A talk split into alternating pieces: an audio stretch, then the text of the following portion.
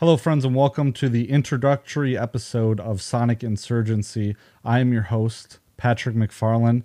Really excited to be starting this show. I've been thinking about doing a metal podcast for quite some time, although we're going to be talking about that a little bit. We're going to be talking about what the objectives here in this show are, what it's going to look like, and the things that we're going to be talking about. So I am a lifelong metalhead, a lifelong fan of music. I really...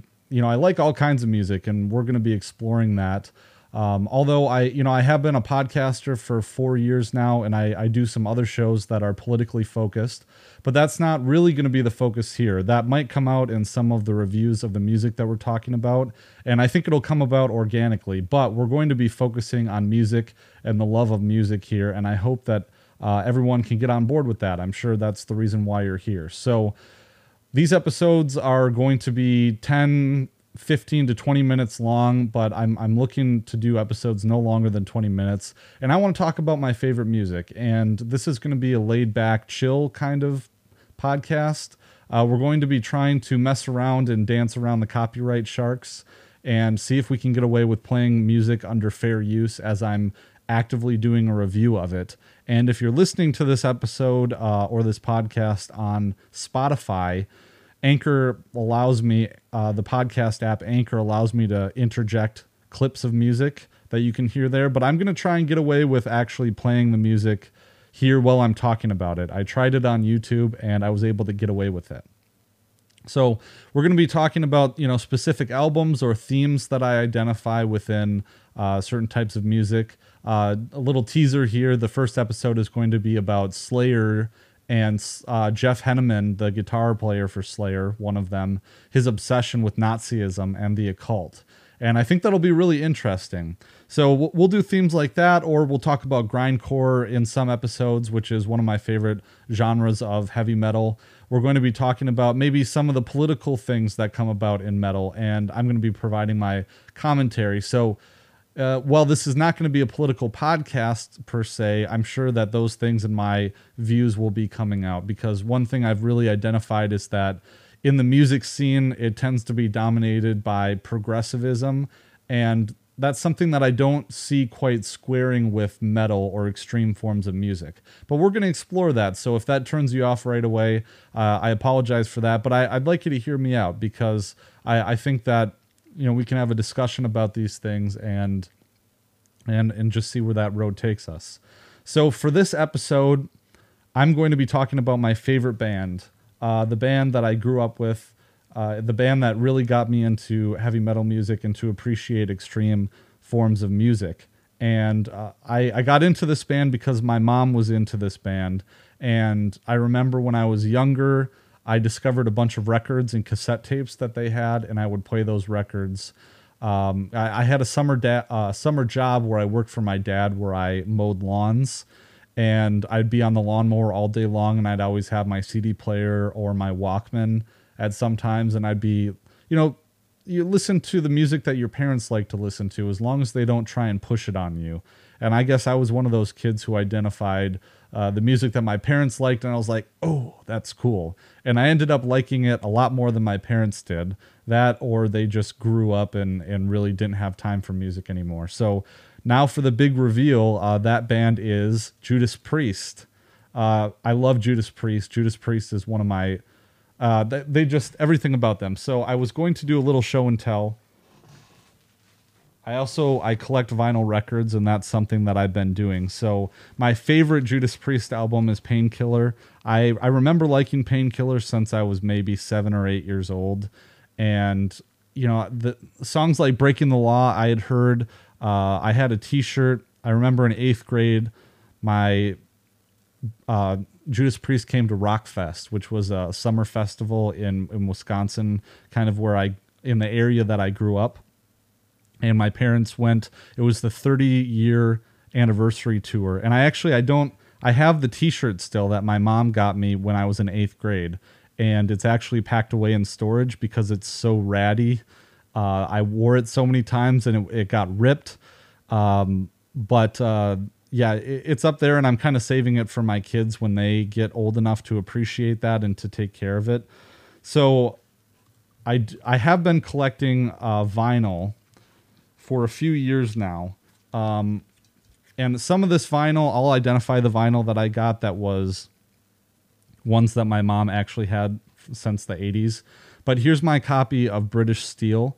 And one thing, if you get into collecting vinyl, and I'm not a connoisseur to the point where I will know exactly what the first press is and how and what the label was that first put it out and when the first press dropped. But this one here, there's a shop code tag on it that looks pretty old. It was for sale for $7. And let's see, it says in shrink. It was a hype striker, it says. But you realize once you get into collecting vinyl that Judas Priest vinyl is a dime a dozen. I mean, you can find it everywhere. Judas Priest was a very popular band. Americans really liked Judas Priest. And when they started touring, I think it really started with British Steel. If I remember correctly, British Steel came out in 1980. And Priest started touring the U.S. in earnest because they hadn't really found their stride until British Steel came out. They came out with a few albums that weren't received very well that we'll talk about a little bit. But you know, you have Rob Halford, the vocalist who is very famous. KK Downing and Glenn Tipton are the famous guitar players, and they did like a dual guitar kind of thing, a dual lead guitar soloing kind of thing. And some of the first things that they were doing was really precision melodies and that dueling guitar format that was something that a lot of people couldn't do at the time, and they stood out for that. So here's my copy of British Steel. That's one of my favorite Priest albums. I mean, there's so many classics on it, like, you know, Breaking the Law and Living After Midnight, Grinder, Metal Gods. Those are some really classic songs that are on that album. So the next one, these are not in order, but Painkiller. And Painkiller, I think, came out, if I remember right, it was one of the last albums before Rob Halford left the band in the 90s.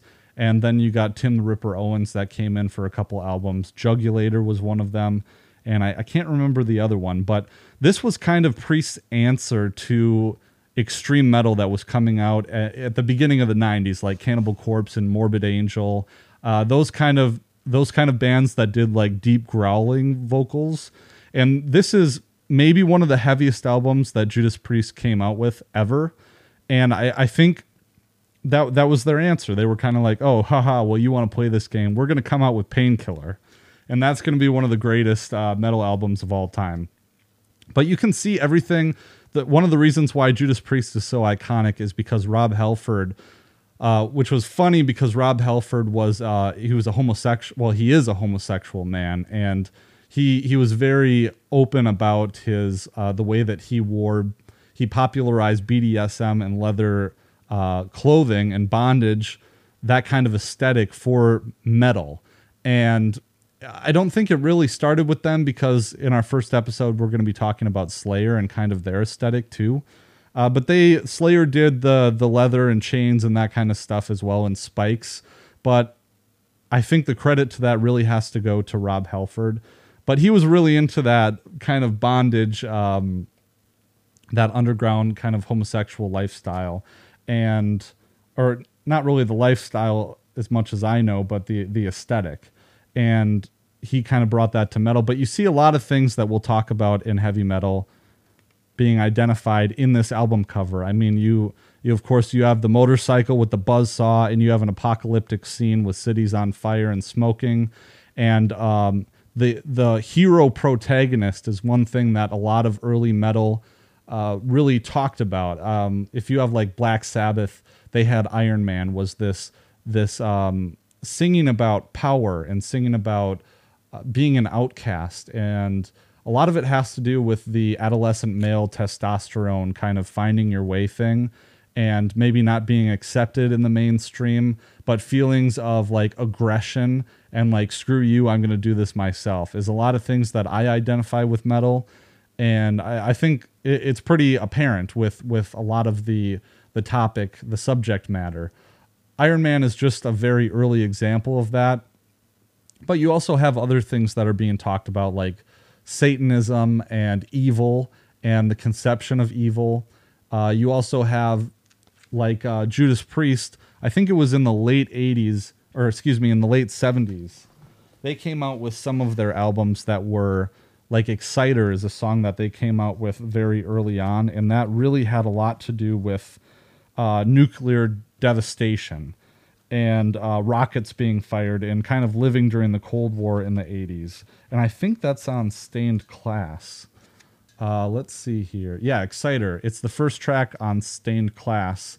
And I'm not quite sure when Stained Class came out, but I think it came out in the late 70s.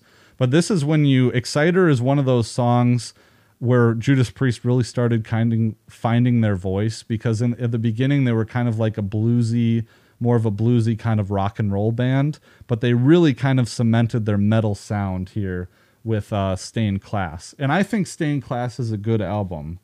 Yeah, 1978 is the time on this. So Stained Class comes out before British Steel. And so we have some of our... Rock-A-Rolla, I think, is the first Judas Priest album to come out. And I'm trying to find the... Yeah, 1974. So you have more of that like rock and roll feel to it. You still have Glenn Tipton and KK Downing on guitars. Rob Halford is the singer. And he's still kind of finding his voice here. They have a different drummer in this album, John Hinch. But Ian Hill is still the bass player. And right now, even, they kept pretty much the same lineup, except for Rob Halford going away in a rotating cast of drummers. They mostly kept their lineup until the 2010s, I think. And then you have, I think it was KK Downing left the band. No, it was Glenn Tipton left the band. And Richie, I'm forgetting his name for some reason, but this younger guy, Richie Faulkner, he came in and he took over the lead guitar sound and kind of regenerated the band for their last two albums, which I think are classic Judas Priest albums. Very classic albums, Firepower and Redeemer of Souls. They were really, really good. But Rock-A-Rolla comes out. It's largely a forgettable album. People do not give it love, especially reviewing it on YouTube. Razor Fist, I believe, did not give it a lot of love. So we got that one. Oh, maybe I think this is the first Judas Priest album. Is I'm not even remembering what this one is called, and you can't see it. Oh, this is embarrassing for a fan like me. But so Sad Wings of Destiny, that's what it is. And so my copy's a little damaged, but I got it for really cheap. Yeah, not really knowing their voice on this one, so we won't dwell on it too long. So the next one is my other favorite Judas Priest album, which is Defenders of the Faith. I love this album. A lot of my favorite songs are on it. Rock Hard, Ride Free. The Sentinel is one of my absolute favorite Judas Priest fan songs. Some Heads Are Gonna Roll is very classic. And Free Will Burning is really good. I mean, and plus the album art is just so sick. So, I mean, you can see that. Just a great, awesome, classic, iconic heavy metal 80s. Like, they're part of the new wave of British heavy metal. It's kind of what the movement is called. Bands like Saxon are in that. Bands like Iron Maiden. And so you also have Screaming for Vengeance, which was a little more of like... I think this was a bit more of their hair metal phase. Along with like Turbo. Turbo Lover came out kind of in the 80s. And I think that was kind of when Motley Crue was really popular. And that's one thing about Judas Priest, is that they kind of shift between subgenres a little bit. And so I really like Screaming for Vengeance. You know, you get some... We'll go more into depth on some of these albums, I think, in some later shows.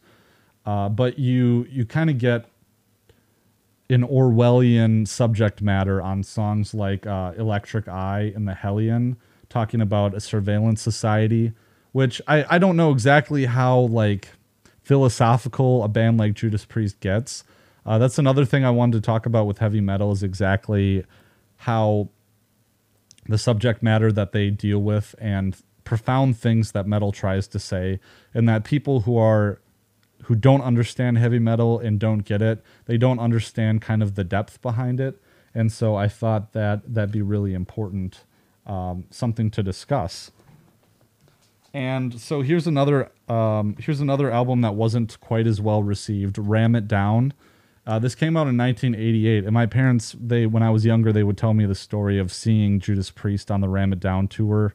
They saw them in St. Paul, and how Rob Halford came up on the stage riding his motorcycle. And there were pyrotechnics and everything. But all in all, I think that Ram It Down is not my favorite Judas Priest album. It has... Ram It Down is a really good song, but Heavy Metal is not a great song in my mind. Love Zone, Come and Get It, Hard as Iron. I mean, it's a little more of Rob's like sexy songs, but Blood Red Skies is really good. And then you got Johnny Be Good on the back too, which leads me to the last vinyl that I have, which is Unleashed in the East, which is widely considered to be the best live album ever recorded.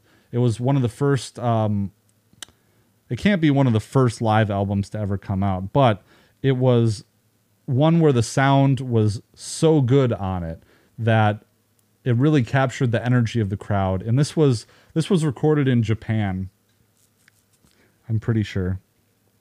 But yeah, it came out, this was released in 1979, but just a killer album, just a great track list on it. But it's a lot of the earlier songs like Exciter, Sinner, Ripper, The Green Man Alishi with the Two-Pronged Crown. That's a really good song. One of the first songs I learned how to play on guitar. Diamonds and Rust, really good. Victim of Changes, and Tyrant is the last song on this album. So those are all really, really good songs. And just an iconic picture. You can just see them having a great time. And on the back, you have Rob Halford wearing his leather jacket and coming up with the motorcycle on it. So, and in the last little bit, I was going to save everything to the last where I actually play some Judas Priest here, but just in case I get copyrights or something like that.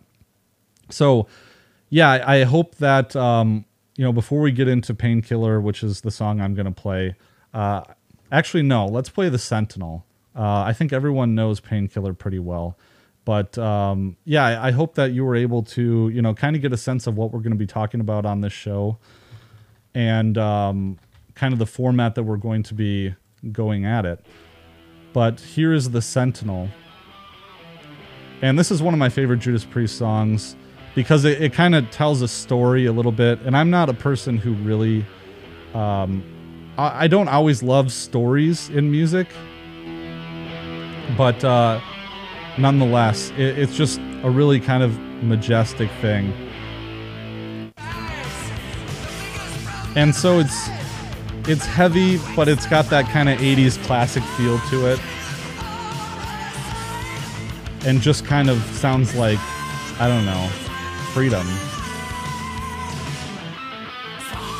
Sworn to avenge.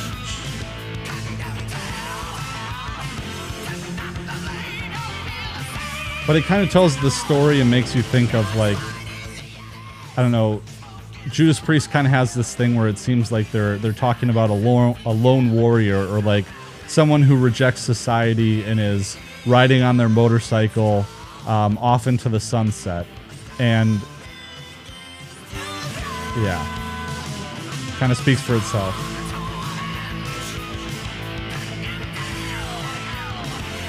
You know, and then that theme comes up in other songs, kind of like Rock Hard, Ride Free.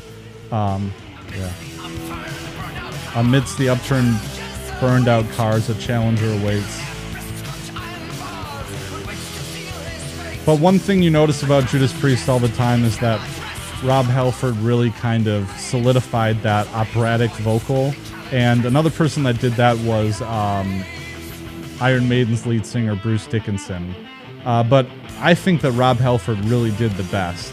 And my wife and I really get into a lot of fights about this, but I think that Judas Priest is better just by a little bit, and she thinks that Iron Maiden is better just by a little bit. But you get awesome dual solos here.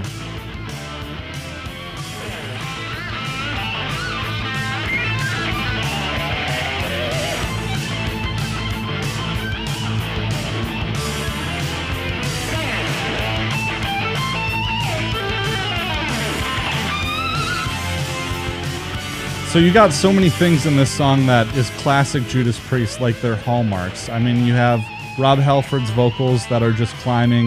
You have the dueling guitars kind of speaking back and forth. You have a song about a protagonist hero who's kind of an outcast, but everyone really looks to them, and there's kind of this glorious battle kind of story going on in the background. And you get this interlude. Then all at once, a silence falls as the bell ceases its chime.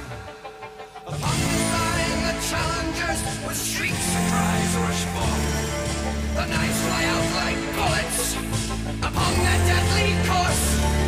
Screams of pain and agony rent the silent air. Amidst the dying bodies, blood runs everywhere. So super metal stuff going on here.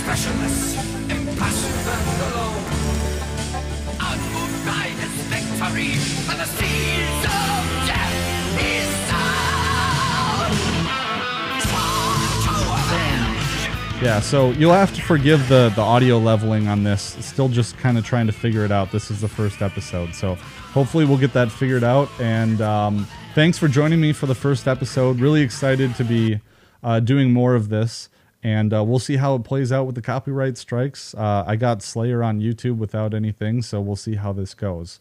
All right, well, don't forget, if you like this content, to share it. Follow me on social media at Liberty_Weekly. That's kind of where I do most of my stuff. I'm not going to create yet a separate Twitter account for this podcast.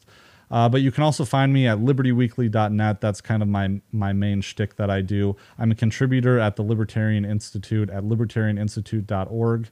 I write a lot about anti-war stuff and the principles of libertarianism, of liberty, and all that good stuff. But you don't have to be into that to enjoy this show, I promise. Okay, well, thanks so much. We'll catch you next time, where we're going to talk about Slayer and Nazis. Peace.